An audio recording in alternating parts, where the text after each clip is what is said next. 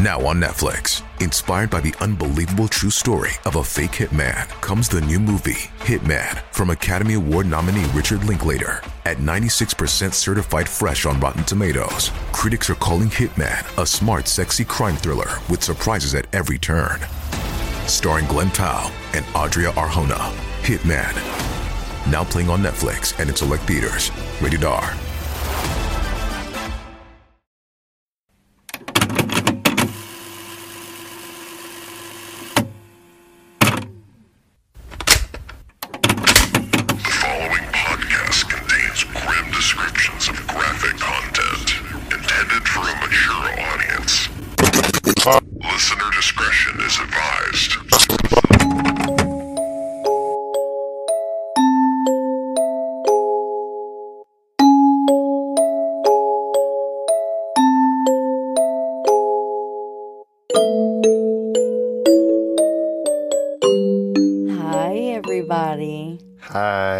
I'm Gage. And I'm Ray, and you are listening to Gore Report, a true crime podcast. If you're new here, welcome. Welcome. We're definitely glad to have you.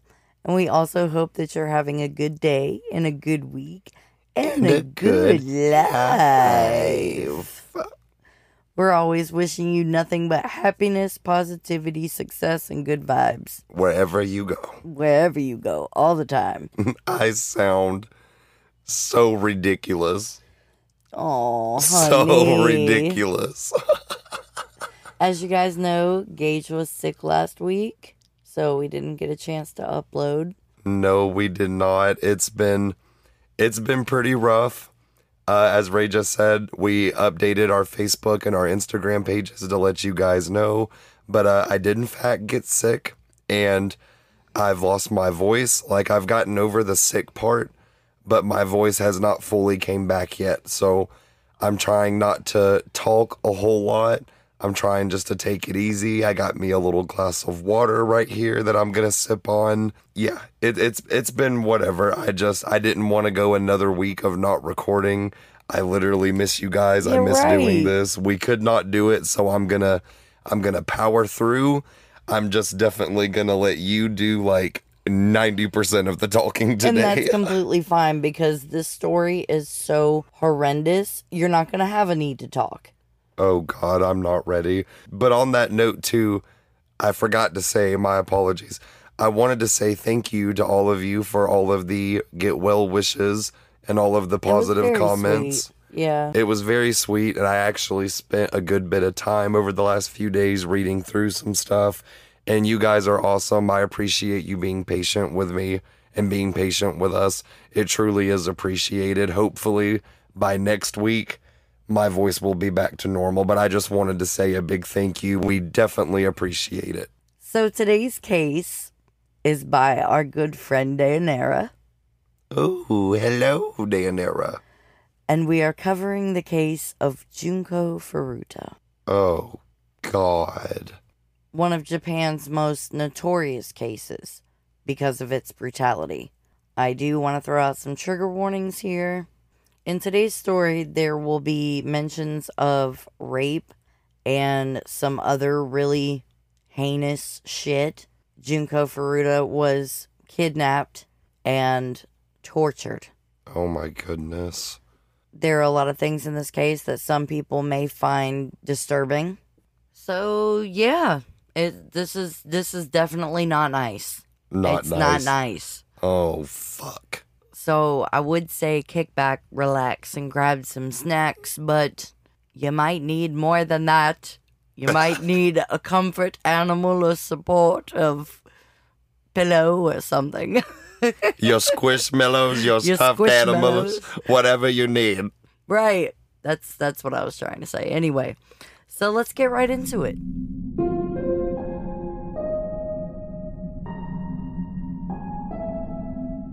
Junko Furuta was born in Masato, Japan, in the Saitama Prefecture on January eighteenth, nineteen seventy-one.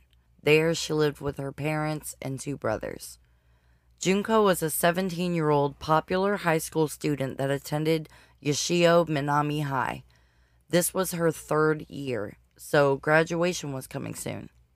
She was known to be beautiful, smart, having a wonderful personality, and getting good grades in school. Like, she didn't drink, she didn't smoke, she didn't do anything drug-related. So, essentially, she had this good girl reputation. Right. But not in the bad kind of way. Gotcha, gotcha.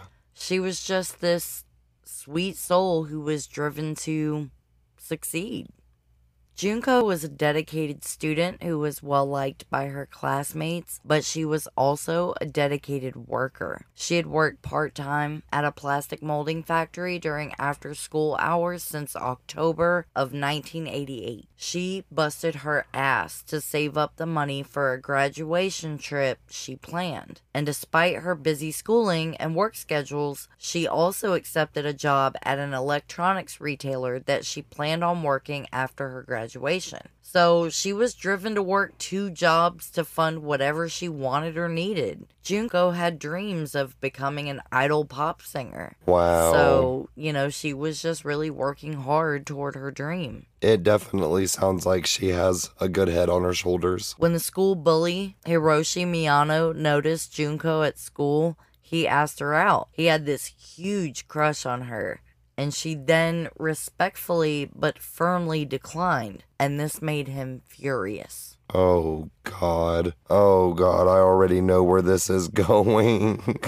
No. But see, Hiroshi, he was not used to being told no. He was not only the school bully, but he was also known for being affiliated with the Yakuza because he would brag about it. What? So the Yakuza, if you don't know, they're essentially the mafia of Japan. It's a huge crime organization known for their ruthlessness. But he would brag about his Yakuza connections all the time, being an annoying little shit that, like, everyone was scared of him. That is absolutely insane. No one had ever dared to turn him down. He got everything he wanted usually. So Hiroshi was set on revenge for this alleged humiliation and disrespect. He is honestly an entitled little shit to think every girl is going to say yes to your particular brand of bullshit. I mean, no kidding. But I mean, she she has every right to say no. We have a right to say no. Women have a right to say no. We as people have a right to say no. What the fuck? Right. Uh, I just, I don't like this. My stomach's already just... Not with it. So Not he just with got it. super butthurt because his crush Junko was like, mm, no thanks. Jesus Christ. But like in a polite way. She didn't do it that way. Right, right. Yeah, I gathered that, but still. On November twenty-fifth, nineteen eighty-eight, just a few days after the rejection, Hiroshi Miyano and Shinji Minato were hanging around a local park in Masato, preying on unsuspecting women with the intentions to rape and rob. Sources say these two, along with two others that I'll be talking about soon, were all experienced gang rapists, and that they were experts at spotting potential targets. Jesus Christ, and how old? How old are they? Shinji and Hiroshi are both eighteen. And then the two others, I believe, were seventeen and sixteen. So children. Yes. Jesus Christ. Like, you're sixteen, seventeen, bragging about your professionalism in gang raping. My fucking God. Like, I'm speechless. Not long before this incident with Junko, these four boys abducted and raped another woman, then released her hours later. She never reported what happened to her because she was too scared of Hiroshi and his Yakuza connections. So this is not the first time that they've done this. Jesus. Jesus, Jesus. It was around eight thirty p.m. when Hiroshi and Shinji noticed Junko on her bicycle. She was on her way home from work, minding her business, and looking forward to the end of the long day. By Hiroshi's orders, Shinji created a diversion by jumping out from behind some hedges and kicking Junko off her bike. What the fuck? He then takes off running as Hiroshi runs in, pretending to be a witness to the attack. He was watching from across the street, just waiting for his time to shine. So he ran over and helped her up, and then he asked her if she wanted an escort home. Oh my god. Now keep in mind, Hiroshi is the one that has the crush on her. Right, right. Now, Junko was obviously shaken up by the situation she just found herself in. Obviously, who wouldn't be? Right. So she quickly accepted the escort. He saved her and gained her trust a little bit in that moment, and she had no clue that this was a setup. If anything, she's probably thinking he saved her because he really liked her. I mean, she obviously knows who he is, but being shaken from an unprovoked attack, she probably wasn't thinking about how coincidental it was for him to be there. Right, right. Like, my God, my stomach is just knots. So they're walking together and talking, and Junko seems to have calmed down. She's let her guard down some, and her focus was shifted to the conversation instead of the destination. So Hiroshi leads Junko to an abandoned warehouse. Once they got there, realization sets in for her because his whole demeanor changed. He began to yell at her and push her, telling her basically that she fucked up, turning him down because of his Yakuza connections. Oh my god. What a little shit stain. He told her that if she didn't do exactly what he said, that he would kill her or get the Yakuza involved to kill her. And then he proceeded to rape Junko. Oh my god. Forcing her to comply, Hiroshi then takes Junko to a nearby hotel and rapes her two more times during their stay. Jesus! He also wouldn't let her leave for the rest of the night. The reason for all this was becoming clear to Junko. This was happening to her because she turned down his relationship proposal. In the early morning hours, Hiroshi still had Junko in captivity, and he's trying to figure out what his next move is going to be. So he calls Shinji Minato, Joe Ogura, and Yuzushi Watanabe. So Hiroshi fills them in on the situation, and sick enough, they too were excited to have Junko around, so they could do whatever they wanted to do to her. Oh my god. That same evening at three a.m. Uh, you okay? It's just so bad, my god. From the start. From the start. Jesus, this poor girl. This poor fucking girl. So that same evening at three a.m., Hiroshi brings Junko to a local park where Shinji, Joe, and Yuzushi are waiting. And Junko recognizes Shinji as the boy that kicked her off her bike. And this was their plan all along. It was all a setup. These four boys had worked together to put Junko in a vulnerable position so they could take advantage of her, and it's just sickening. Hiroshi hands the others Junko's belongings to rifle through to check for valuables, and instead of finding monetary items, they found a notebook that contained her home address. So now they begin to threaten her further that if she didn't do exactly what they said, or she tried to escape, they would send the Yakuza to kill her whole family. Um, I have no words. I mean, literally, not just because I can halfway talk, but also just because, holy shit. In addition, one of my sources say the boys then took turns raping her again in the park before smuggling her into the Minato family home at Shinji's parents' house. It's insane. So in this house, you have both of his parents and his older brother. Okay. And now Shinji's bedroom would end up becoming like a base for them. And you'll see what I mean going forward. So another source, there has been a little bit of confusion as to whose house she actually ended up in, because some sources were saying that it's Hiroshi's house and that Hiroshi was physically abusive towards his mom, and that's the reason why he got away with all of this. Right. But the other sources are saying it's the Minato family home and that the parents were scared of the son, and that's why nothing was done. I'll get into it a little bit more as we go along. Right, but right. But I just wanted to make sure that that was clear, because if you are familiar with this case, some places say it's Hiroshi's house, in Hiroshi's bedroom. Right. So they also told Junko to act like Shinji's girlfriend in case his parents ever asked. But shockingly enough, they never did. They never asked any questions. Nature versus nurture? Nope, just neglect in this household. Oh, Jesus. I I mean, I kind of was thinking the same thing, like, low-key, I really was. Right. So the parents came out and said later that they never questioned what was going on or said anything because they didn't know the extent to which it had gotten, which is absolutely fucking absurd to me. They knew. They knew, and they did nothing because they were scared of Shinji. They were scared of their own son because they knew he was tied up with the Yakuza. Not to mention, there has to be some feelings there. I mean, imagine how you would feel calling the cops on your own kid. I mean, that's definitely, it's, it's something to think about. Yeah. It's a perspective to have. So that could be another reason as well, but another reason why they did nothing was because they didn't want to lose their good reputation. Pretty fucking disgusting. Yeah, just uh, just a little bit. Just a little bit. Junko's parents were in contact with the police after Junko's sudden disappearance three days ago. One day she left for work and just didn't come back. So a huge manhunt began in hopes of finding Junko. At this point, the boys are getting word of this organized search and they begin to get nervous. They didn't want her disappearance to be linked back to them. So get this shit.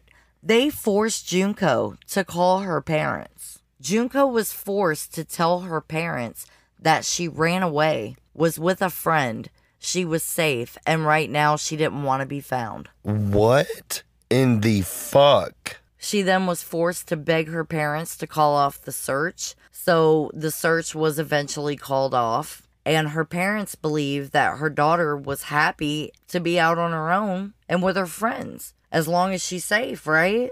Oh my God. That is horrible. So they had no clue what hell Junko was about to find herself in. Oh my God. She was essentially forced to seal her own fate. And for the next forty-two days, Junko would endure the most horrific, brutal, and vile treatment I have ever heard of. Now trapped with no escape, realization starts to set in. No one was coming to save her. Sometimes, Shinji's parents would see Junko there, but terrifying of all, even after they realized the truth of what was happening, they pretended to be ignorant of what was going on. Disgusting. So everyone kept their mouths shut out of fear. And once the boys realized no one was going to say anything or call the police, they no longer needed to put on a facade. So things got much worse for Junko. Shinji, Hiroshi, Yuzushi, and Joe took turns beating her and raping her repeatedly, sometimes several times a day. Oh my God. They were proud of what they were doing. And it's believed that throughout the course of her captivity that she was raped roughly four hundred times. four hundred? Yes. At one point, the boys invited at least one hundred people over to the house to have their way with a seventeen-year-old girl. Some sources say they were inviting other Yakuza members over, and other sources say it was friends they knew. Either way, more than one hundred men are believed to have raped her by the end. Sometimes she was raped by up to twelve attackers in a single day. I have genuine tears in my eyes right now. Like, I'm genuinely... Within the first couple of days, Junko was raped by thirty people. The hundreds of people they invited all knew of Junko's capture, as the boys were bragging about having this teenage girl hostage and doing whatever they wanted with her. Other teenage women were even invited with the promise of seeing the whole spectacle, and one of them actually went. She doodled on Junko's face with a pen. What in the fuck kind of shit is this? By the seventh day, she was completely stripped of her humanity. Junko was no longer allowed to wear clothes. She was stripped bare and forced to stay naked to humiliate her. She was nothing but a toy to them, a slave. They would stuff her into a freezer for hours when they were bored with her, only pulling her out of the freezer again when they wanted to assault her again. At one point, Junko was hung from the ceiling and used as a punching bag. Oh my, oh my God. When they took her down from the ceiling, they began dropping dumbbells on her stomach, greatly damaging her internal organs and forcing her to defecate. Shinji's brother did absolutely nothing to help or hinder this situation. The only contribution he made was telling Shinji that Junko would die at this rate. Gee, thanks. She was further raped, sodomized, beaten, and humiliated. They would force her to masturbate in front of them and insert different objects into her genitals. Jesus. Jesus fucking Christ. They would urinate on her and insert foreign objects inside her vagina, including scissors, bottles, both broken and unbroken, an iron bar, a hot exploding light bulb. She had a light bulb, a hot light bulb, inserted into her, and they moved it around until it shattered. Oh. Th- They also inserted grilled chicken skewers with bits of chicken still on the skewer and roasting needles. And sometimes they would insert objects simultaneously as well. After ten days, the amount of stress and damage caused to Junko's body was quickly tiring her body out. Her body is starting to fail her. So much blood had accumulated in her sinuses that she could no longer breathe through her nose. Her digestive system was also trying to shut down. Junko was starved most of the time. She was forced to eat cockroaches, and when she asked for water or was given anything to drink, it was often her own urine. Some sources say she was also forced to eat her own feces. She I is, literally am... I, I have nothing. It's bad. I have nothing. Like, I, I am so fucking not okay. So fucking not okay. This is absolutely... fucking awful. Awful is not the word for this. There is no word for this, but evil. She, at this point, was no longer able to eat or drink anything because she would vomit it out almost immediately, and then the boys would punish her for throwing up on the rug. As the temperatures got colder, Junko was forced to sleep outside on the balcony, naked, in the middle of December. No blanket, no pillow, no warmth. And winters in Japan are cold as fuck. We're talking minus degrees. Right, right.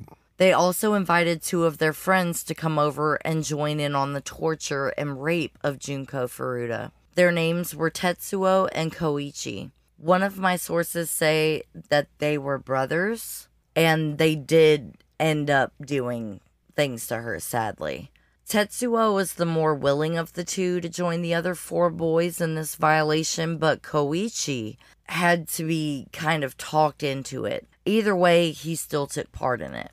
Koichi went home, bothered by what took place at Shinji's house, so he confided in his brother, who then told their parents, who contacted the police. So Shinji's parents answer the knock at the door and act all surprised that the police are there. Then proceeded to tell them that there's no girl at the house. These bold motherfuckers also invited the police in to check for themselves.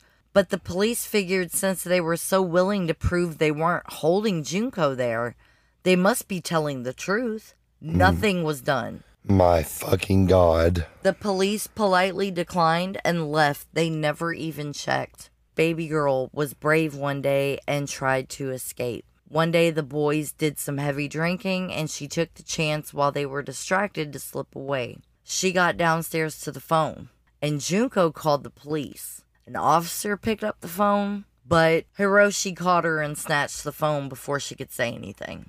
This is absolutely crushing me. He put the phone to his ear and explained that he dialed by mistake, and the four boys would go on to punish her for the attempt.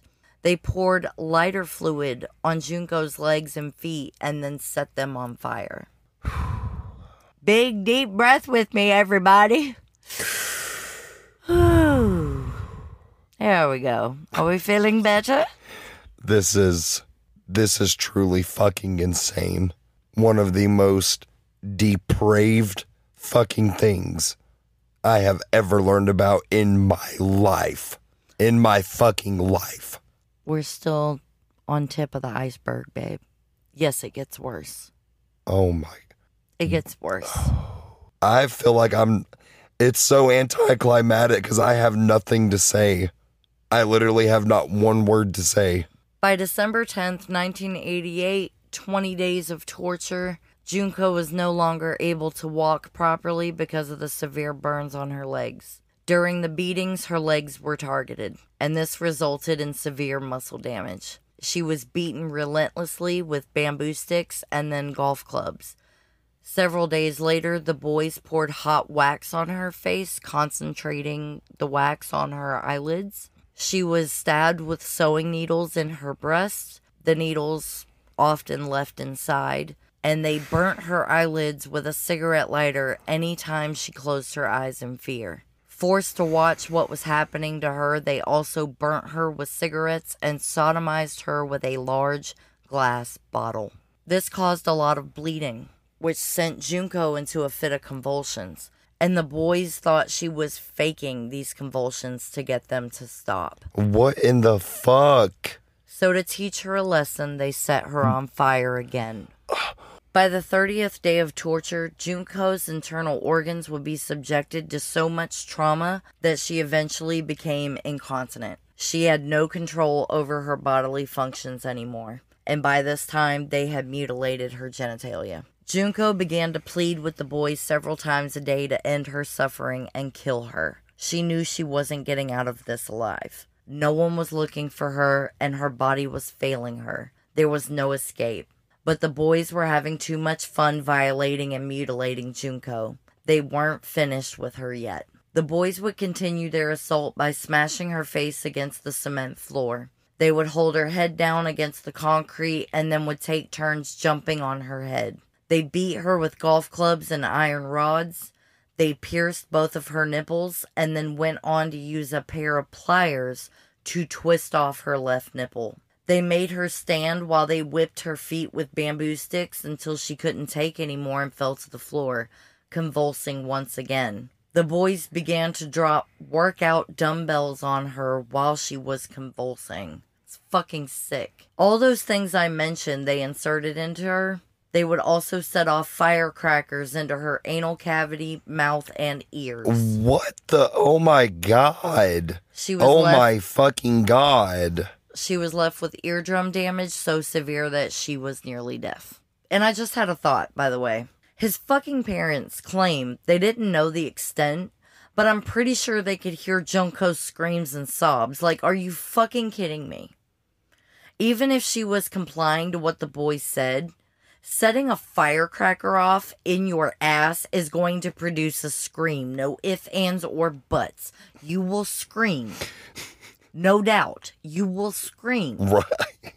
I'm laughing out of pure fucking panic, genuinely, but I mean...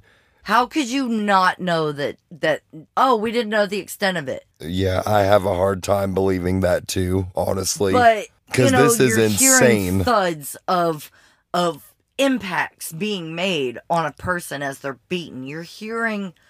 the raping, you're hearing the screams and the torture. Are they the- not smelling the fire from setting her on fire, like the smell of burning fucking flesh? It was just terrible. Jesus Christ. I agree with you on that wholeheartedly. I don't believe that shit for one second. Junko could no longer grip anything. Her hands were smashed with exercise weights and her fingernails were shattered. The best she could do was crawl, but she was in so much pain that she could barely move. It took her an hour to crawl to the bathroom. Oh my God. Toward the end of her captivity, due to all of her injuries, Junko was barely recognizable. Her face was so badly swollen you couldn't make out any of her facial features. Her skin was covered in bruises, her eyes almost swollen shut. Because her body was so severely damaged and due to her incontinence, she began to smell very badly. Her genitalia would at this point continuously bleed heavily, which also contributed to the smell. They said she smelt as if she was already rotting. Oh my God. She would wheeze heavily, struggling to breathe. And when the boys got too disgusted to continue sexually assaulting her, the severity of the beatings increased. The only reason why they kept her in captivity was to sexually assault Junko.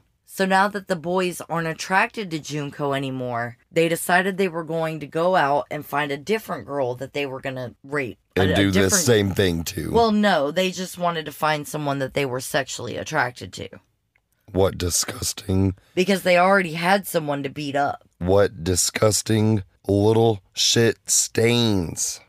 Disgusting. Fucking disgusting. So they ended up finding an unidentified nineteen-year-old girl that was on her way home when they stopped her and gang raped her. Unlike Junko, they let this girl go and they returned to Shinji's house. On day forty-four, January fourth, nineteen eighty-nine, the boys challenged Junko to a game of Mahjong, and they got extremely butthurt when Junko won the game.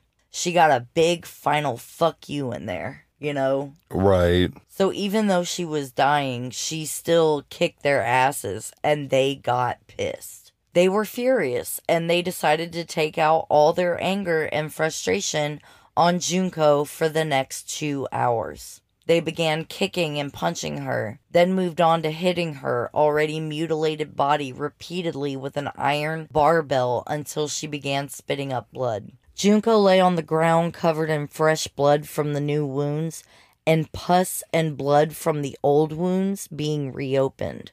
And the boys didn't want to get blood and pus all over them, so what did they do? They fucking wrapped their hands in plastic bags, taped them at their wrist, and then continued to beat on Junko. Oh my. Oh, fuck. They poured lighter fluid on her arms, legs, stomach, and face. Then they put a candle to her face, igniting her on fire. She weakly attempted to put herself out, but she didn't have the strength to do that at all. But she eventually went into shock and became unresponsive. Junko's body finally gave up, and she died, ultimately succumbing to her injuries. The next day, on January fifth, one of my sources said Shinji's brother called to tell him that Junko was dead. The boys immediately rushed to the house. They started to freak out. They were scared they'd get caught for what they've done and charged with a death sentence. Oh, now you're afraid of it. Now you regret doing it. To, fuck off. Right. Like, fuck all the way off. To cover up their crime, the boys dumped her body into a fifty-five gallon oil drum and filled it all the way up with concrete. A tuft of hair was still sticking out of the top of the concrete when she was discovered. Oh my God. There's an image floating around the internet. The internet? The internet. The internet. There's, a, there's an image flying around the internet. Internet. I meant to say internet. Interwebs. There's a photo flying around the internet that I found that shows her hair sticking out of the concrete. And it is the creepiest thing I have ever seen in my entire life. Oh my God. It makes you feel things. And it makes me angry. But her hair had gone unnoticed to the boys, thankfully. Because if there wasn't hair coming out of the concrete, bystanders would think it was just an oil drum with concrete in it. They dumped the oil drum at a construction site in Koto, Tokyo. Three weeks later, on January twenty-third, nineteen eighty-nine, the police arrested Hiroshi and Joe on a separate gang rape charge. The victim was the unidentified nineteen-year-old the group raped and let go when they lost sexual interest in Junko. Oh, right. So they were uh, being arrested for that. And Hiroshi and Joe were being questioned in separate rooms. So at the time of all this, there was a double murder investigation going on in the same city. Mm-hmm. And police noticed some similarities between the double homicide to the gang rape of the nineteen-year-old. So they thought Hiroshi and Joe had something to do with the double murder. Mind you, this investigation had nothing to do with Junko's case. Had nothing to do with it. That's just... During Hiroshi's interrogation, the police insinuated they knew something about a murder. And Hiroshi, dumbass, thought they were referring to Junko. And then he began to think Joe confessed. So he confessed. So he told the police everything. Oh my fucking God. Even where they could find Junko's body. What a little dipshit. Hiroshi just accidentally turned himself in. and no one knew Junko was dead. Everyone believed that she ran away with a friend. And within days, all four of the boys were in custody. The drum was then located and cut open, revealing Junko's body and her nightmarish condition. Junko's family was notified and told in detail what happened to their daughter, and her mother, upon hearing all this, fainted. She even ended up needing a long-term stay at a psychiatric facility. I could not imagine. Like, this broke her.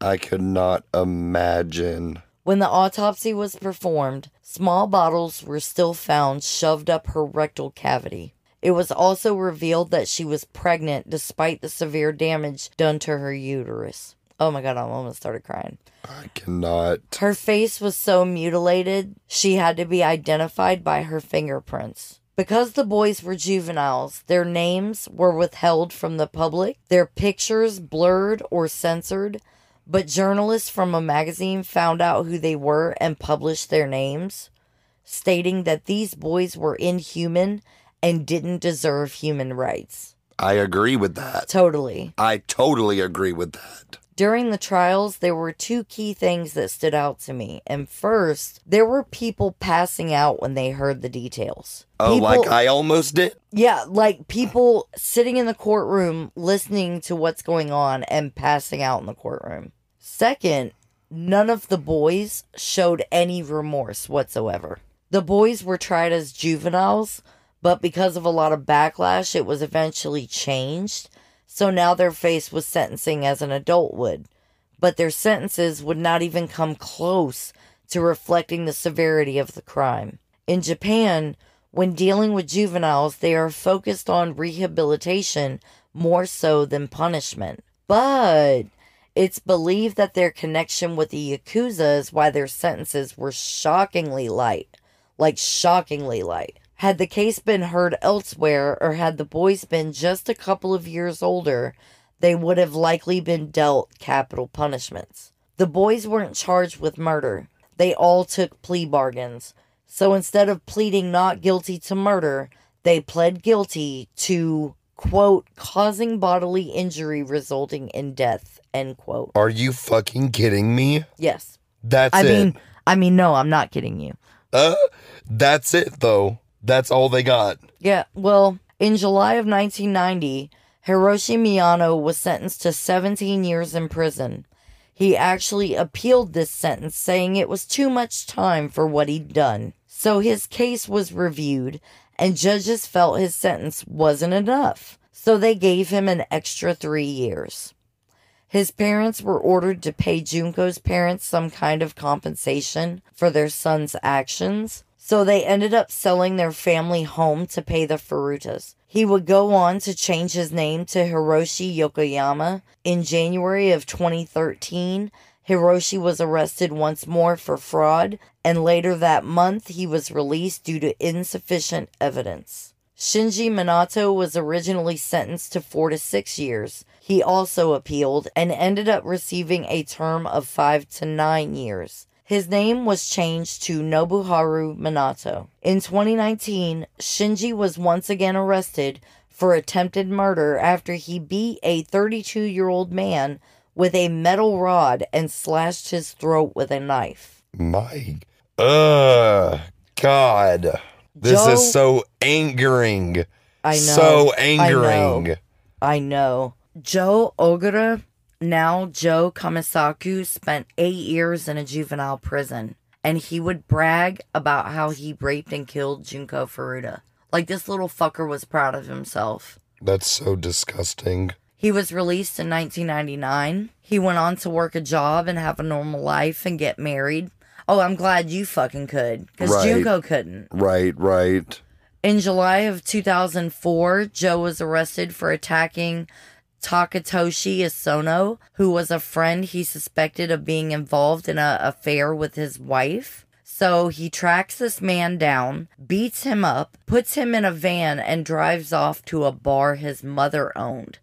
And there, Joe would continue for another four hours to brutally beat Takatoshi, the whole time yelling at him that he'll kill him, he's killed before, he knows how to get away with it, like crazy shit. He served seven years for that incident. And Joe's mother vandalized Junko Furuta's grave, stating she did it because Junko ruined her son's life. She ruined his life? Right. Are you fucking serious? Yeah. My blood pressure just shot so fucking high. My blood pressure, I literally almost just passed out. Yeah, I know. It's really, really bad. This is fucking angering as fuck. Yuzushi Watanabe originally received three to four years in prison. He appealed, and it was increased to five to seven years. He is believed to be the only one who changed his ways.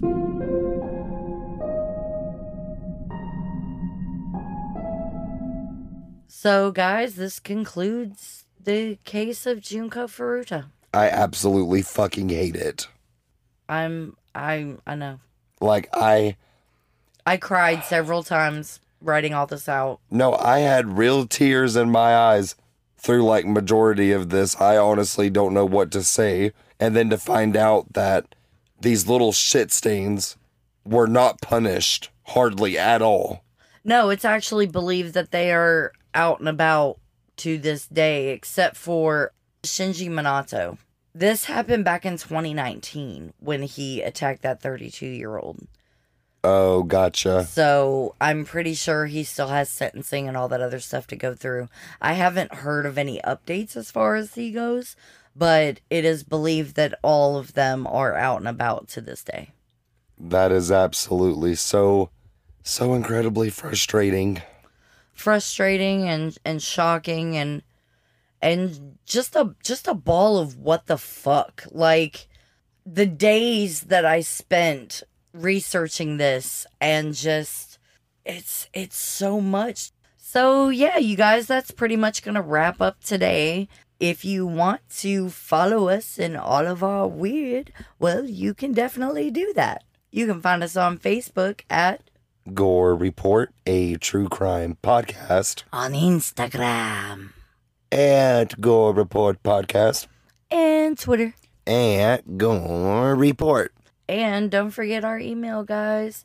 Gore Report Pod at gmail dot com. Send us an email. Unfortunately, I don't really have a rant for the end of this because my voice hurts and my soul hurts. So I'm just going to leave it at that. This was awful, and I never want to think about it ever again. All right. We love you guys. Bye. Bye.